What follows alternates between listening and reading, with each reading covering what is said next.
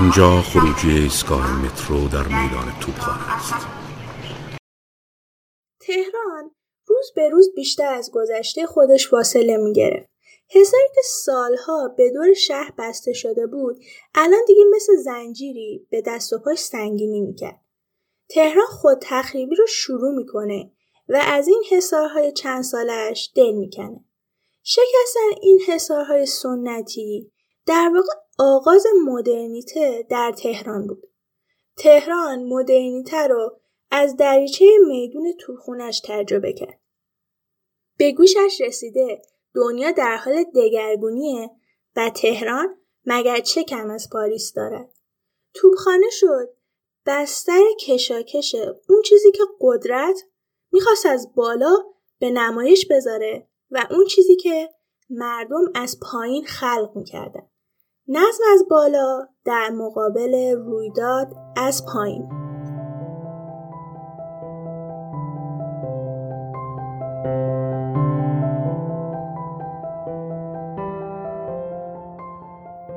سلام. به قصه شهر گوش می‌کنید من زهرا سادات فقیه به همراه معصومه قدوسیان از شهرها و داستانهاش میگیم. این اپیزود توبخانه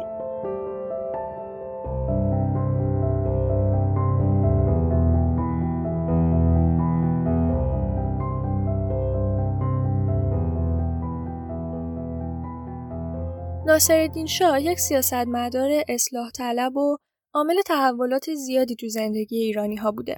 اون شیفته پیشرفته غرب قرار می‌گیره و در راستای بروز کردن تهران دستور به گسترش اون رو میده. تهران ما شروع به نو شدن می‌کنه. در این نو شدن ابتدا ظاهر و جامعه خودش رو نو می‌کنه. توبخانه اولین محصول تجربه مدرنیته تهران میشه. هرچند زمان زیادی از تأسیس میدان نمیگذره اما بخش زیادی از تاریخ معاصر همینجا رقم خورده. تاریخی که حکایتگر جنگ دیرینه بین سنت و مدرنیته است. قبل از اینکه میدون توپخونه جدید در سال 1246 خورشیدی به دستور امیر کبیر احداث بشه، زل شمالی ارگ تهران به خندق و بیابان بیرون شهر وصل بوده. در این سال که شهر گسترش پیدا می‌کنه، باروهای قدیمی ویران میشن و خندقها از خاک پر میشن. بیابان شمالی ارگ به یک میدان بزرگ مستطیل شکل تبدیل میشه. این میدان در جهت شرقی غربی و توسط محمد ابراهیم معمارباشی در عرض ده سال ساخته میشه. اون بناهای دو طبقه ممتدی رو در های میدان جایگذاری می‌کنه که مکان توپها و توپچیان بوده. طبقه اول مخصوص نگهداری توپها و طبقه دوم منزل توپچیان. شش خیابان هم از دروازه های این میدان منشعب می شدن که الان هم تغییر چندانی نکردند و جزء مهمترین خیابون های شهر محسوب شده و می شوند. برای ساخت میدان از های حکومتی ایران مثل میدان نقش جهان اصفهان الهام گرفته میشه. توی های حکومتی سه عنصر نمادین وجود داره. این سه عنصر یعنی حکومت، مسجد و بازار هستند.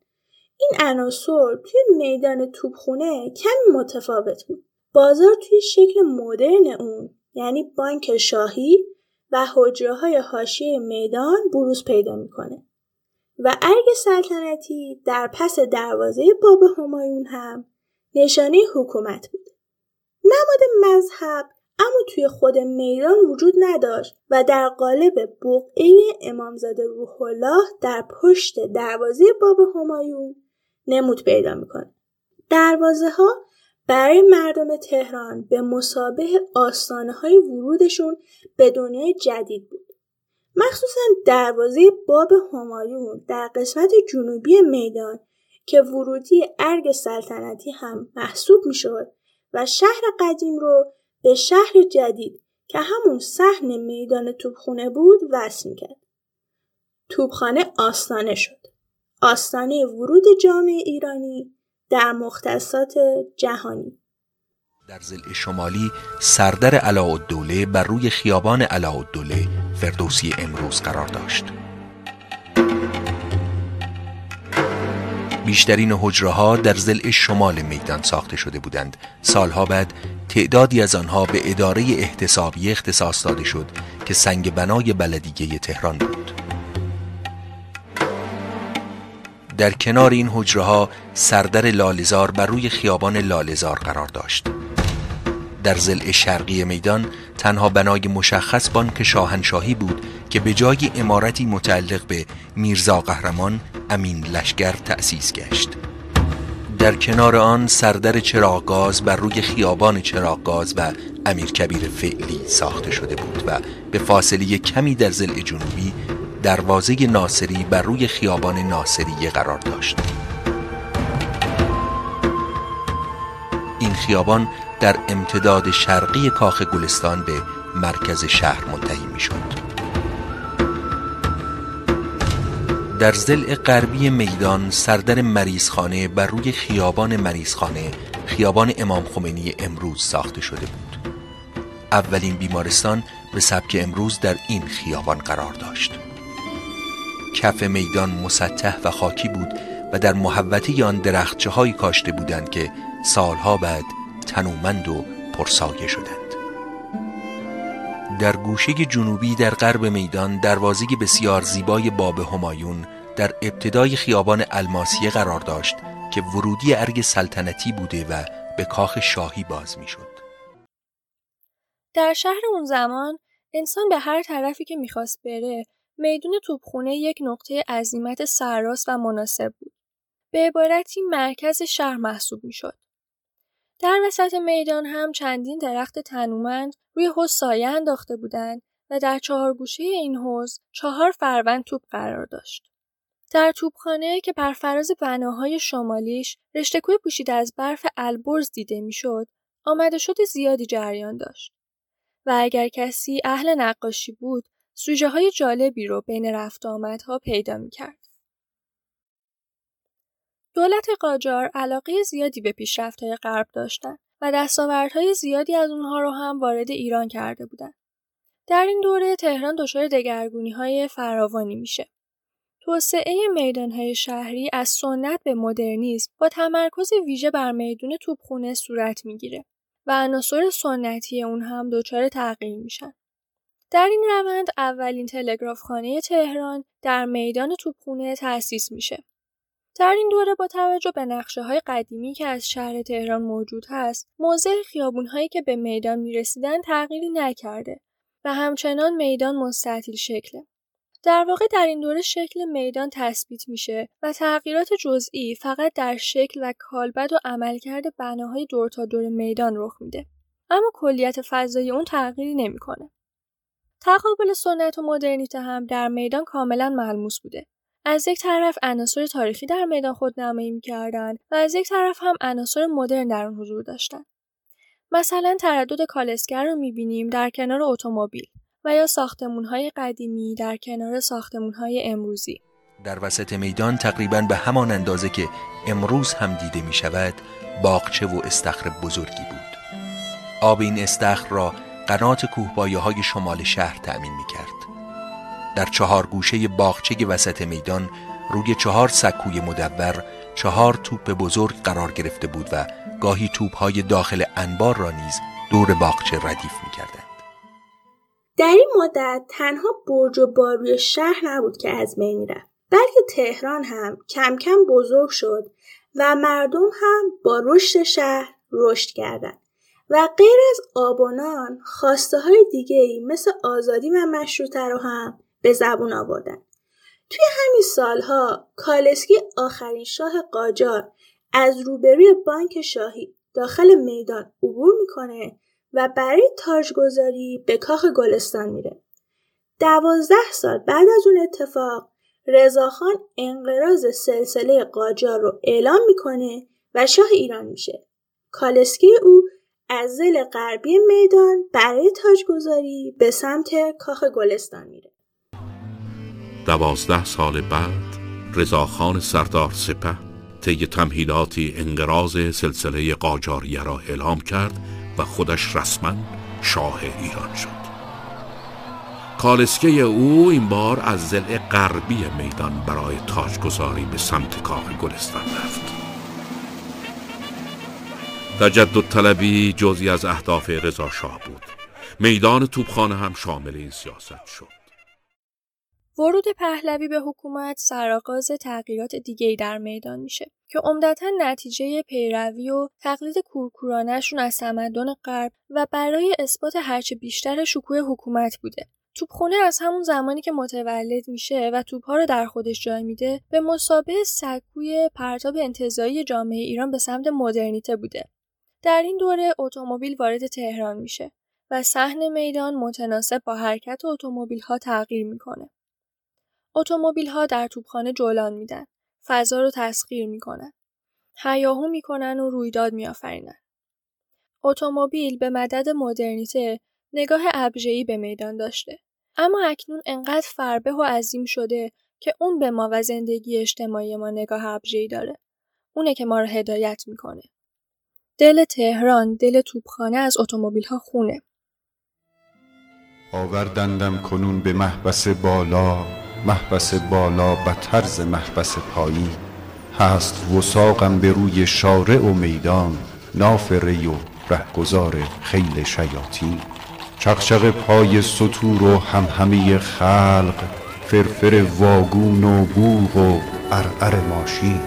کاه بلرزاند و سماح بدرد چون گذرد پرزبار کامیون سنگین. سیبی و آلویی و هلویی و جوزی گاه به بالا روند و گاه به پایین. این یک گوید بیا به سیب دماوند آن یک گوید به آلوی قزوین. بتر از این هر سه روزنامه فروش است زیر بغل دسته دسته کاغذ چرکین. آن یک گوید که های گلشن و توفیق مختصر واقعات قمسر و ناین این یک گوید که های کوشش و اقدام کشتن پوره ملق به خار و ورامین زول صبح این بلا شروع نماید و آخر شب رفته رفته یابد تسکین. در این دوران ماهیت کلی میدان تغییر می‌کنه و حجره های شمالی میدان تخریب میشن و ساختمان بلدیه تهران جای اونها رو می‌گیره. میدان به سپه تغییر نام پیدا می‌کنه و مجسمه رضا هم بر سکویی در وسط اون قرار می‌گیره تا هرچه بیشتر اقتدار و شکوه حکومت رو به همگان نشون بده. ساختمان شهرداری تخریب میشه و بعد از تخریب ساختمان تلگرافخانه یک ساختمان چهارده طبقه مربوط به وزارت پست و تلگراف جای اون رو می‌گیره. این ساختمان با معماری جدیدی که در واقع الهام گرفته از بناهای سن پترزبورگ بود ساخته شد. ساختمان شهربانی تبدیل به اداره راهنمایی و رانندگی شد. ساختمان بانک سپه تا ابتدای زل شمال غربی میدان گسترش یافت. این امر خراب کردن بناهای قدیمی و ساختن بناهای جدید جای اونها تقریبا تا پایان دوره پهلوی دوم ادامه پیدا می‌کنه. اکثر بناهای داخل میدان تخریب میشن و بناهایی که فاقد ارزش معماری هستند جای اونها رو پر می‌کنن. میدان توپخانه در حقیقت قلب تهران بود.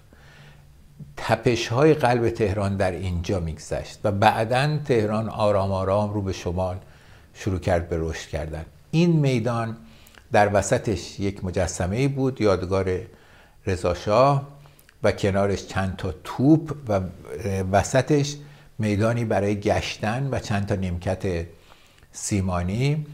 اما از مهمترین چیزهایی که از دوره قاجار درش باقی مانده بود شمال و جنوب این میدان بود. جنوبش تلفن خونه که مرکز ارتباطات همه آدما در کشور با هم دیگه و با خارج بود و شمالش امارت فوق العاده دیدنی شهرداری تهران که در اون موقع معروف بود به بلدیه.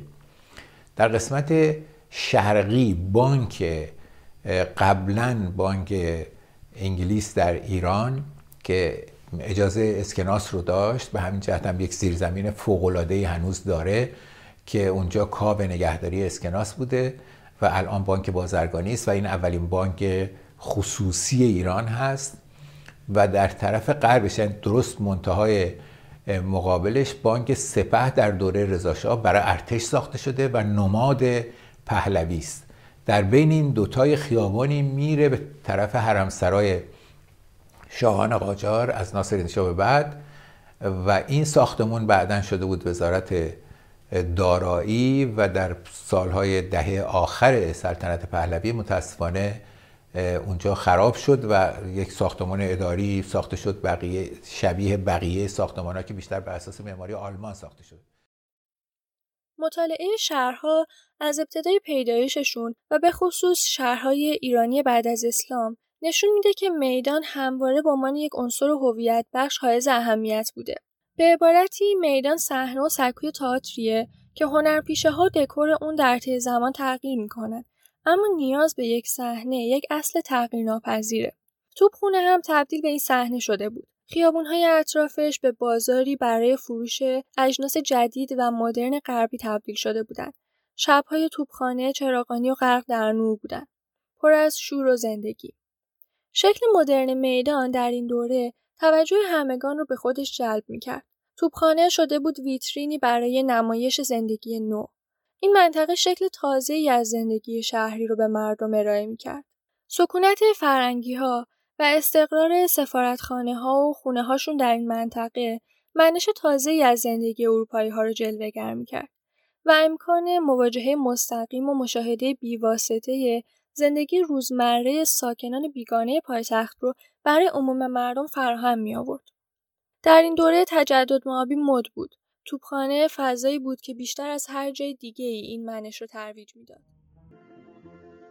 آفتاب لگن گلاب شکر آوردم آقایون صنعت کردم بابا جون خدمت کردم بر فرق عروسک زده ام پر تاوت. بابا جان یکی یه بوله خروس آیان یکی یه بوله خروس. ماما جان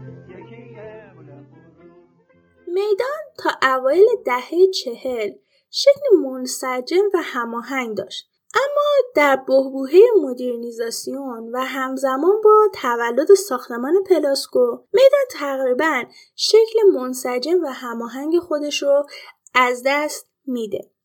برج مخابرات تلگرافخانه شاهی رو میبلعه و با قلدری تمام توی جنوب میدان به اون مسلط میشه. تلگرافخانه مبارکه از بین میره و برج نامبارک مخابرات متولد میشه. در زل شمالی میدان هم ساختمان شهرداری تخریب میشه و زمین خالیش به پارکینگ ماشین ها تبدیل میشه و دیگه چیزی جای اون رو نمی‌گیره تا به مرور زمان نماهای ناهماهنگ ساختمون های مسکونی که پشت میدان قرار داشتن به نمای میدان تبدیل میشن.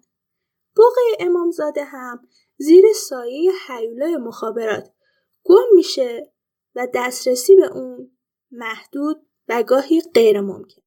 به این ترتیب هویت معماری میدان کاملا از بین میره.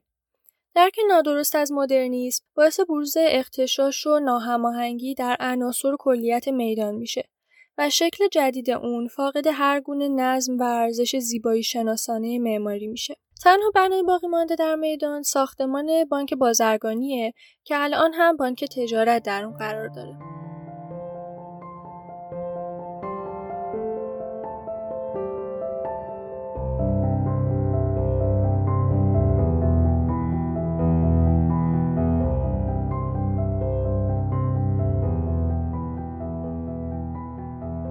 توبخانه از زمان تولدش محل اجتماعات، جشنها و تظاهرات ملی و مردمی بوده و جرقه های انقلاب 1357 هم توی همین میدان دیده میشه.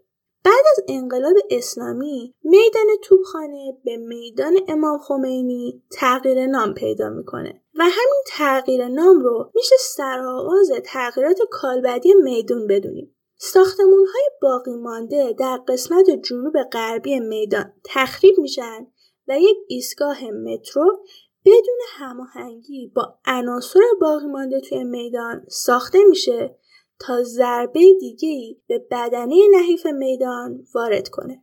همچنین تغییرنام میدان تأثیری توی حافظه شهروندان نداشته و میدان هنوز که هنوزه با نام توبخانه شناخته میشه. به گفته یکی از اهالی شما چین هم بروی و بگویی توبخانه پشت شهرداری همه می‌شناسن. اسم دیگه ای نمی‌فهمن. اینجا همه بر توبخانه بودن میدان اصرار دارن. انگار رسالتی بر دوش آنهاست تا این نام از یاد نرود. توبخانه نامیه که توی خاطره ها به خوبی ثبت شده و خاطره امری نیستش که فقط متعلق به گذشته باشه بلکه خاطره ها توی آینده هم وجود دارن و ما با اونها زندگی می‌کنیم. حافظه من مرکزیتش مرکز سقلش میدان توبخانه تهران بود. میدان توبخانه در حقیقت قلب تهران بود. تپش های قلب تهران در اینجا میگذشت. میدان ها بر اساس زمان و مکان عملکردهای متفاوتی داشتند. با توجه به اینکه میدون توپخونه از ابتدا در مرکز شهر بوده، مرکز تعاملات اجتماعی، فکری و نظامی قرار می‌گیره و محل های اعتراضی و اعدام برخی از محکومان میشه. این میدان همچنین به عنوان یک نماد نقش مهمی در هویت دادن به تهران داشته. ولی با ورود مدرنیسم و تصمیم به گسترش شهر از مرکزیتش کاسته میشه. در وضعیت کنونی دیگه میدان مرکزیت جغرافیایی نداره ولی همچنان در مرکزیت ایستگاه مترو و به عنوان مهمترین مرکز تلاقی و تعویز خطوط مترو هست. میدان الان دیگه یک فضای شهری نیست و فقط یک گره ترافیکی به شمار میاد. چهره اکنون شهر و میدان حاصل این تغییر و تحولاته و اگرچه که امروزه عناصر کمی از تاریخ 150 ساله میدان باقی مونده اما هنوز هم روح زندگی تا حدودی در کالبد اون جریان داره. الان دیگه میدون توبخونه یک میدون حکومتی نیست و شکل و بافت منسجم خودش رو از دست داده و ترکیبی آشفته از تجمع اصناف و ساختمانهای دولتی با معماری های متفاوت شده. نوع غربگرایی با الگو برداری مستقیم از غرب چهره شهر رو کاملا تغییر داده و میدان توبخانه هم زخمی ساتورزنی های بیرحمانه معمارانه و شهرسازانه ماست. میدان روزها پر است و شب تماما خالی. شب که هیچ. توبخانه در روز هم آنچنان زندگی جانانه ای نداره. اما هنوز هم اگر از اون حیاهوی توبخانه جدا بشی و وارد امامزاده بشی خلوتی جانانه تو را فرا می‌گیرد و فضا کاملا معنوی می شود. اون گمشدگی و بیتفاوتی رو که توی شهر و میدان حس می کردی اینجا متضاد اون رو حس می کنی.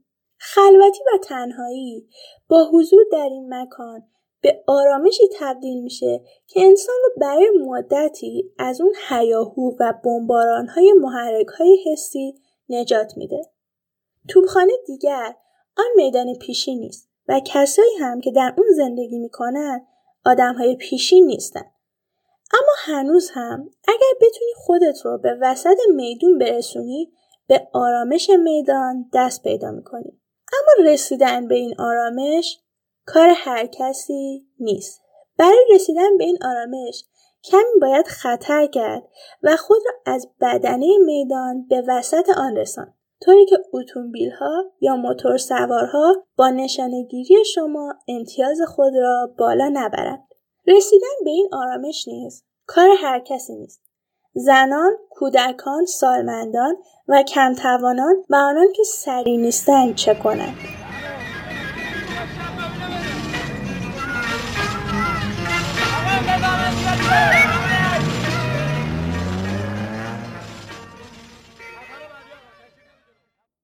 شهر رو تعلق به اون شهر می‌کنه. از شهرمون هرچی بخوایم همون رو اجابت می‌کنه.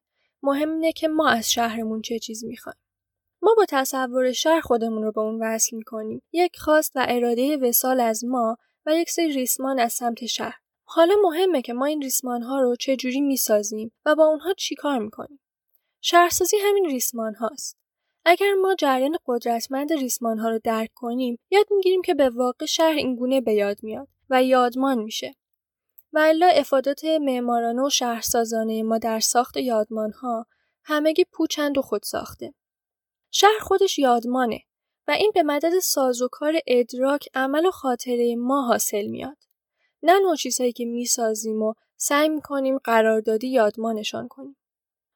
توبخانه ریسمانهای ای در گذر زمان ساخته و الان بعد از 150 سال هرچند خسته و زخمی اما هنوز روح زندگی در اون جاری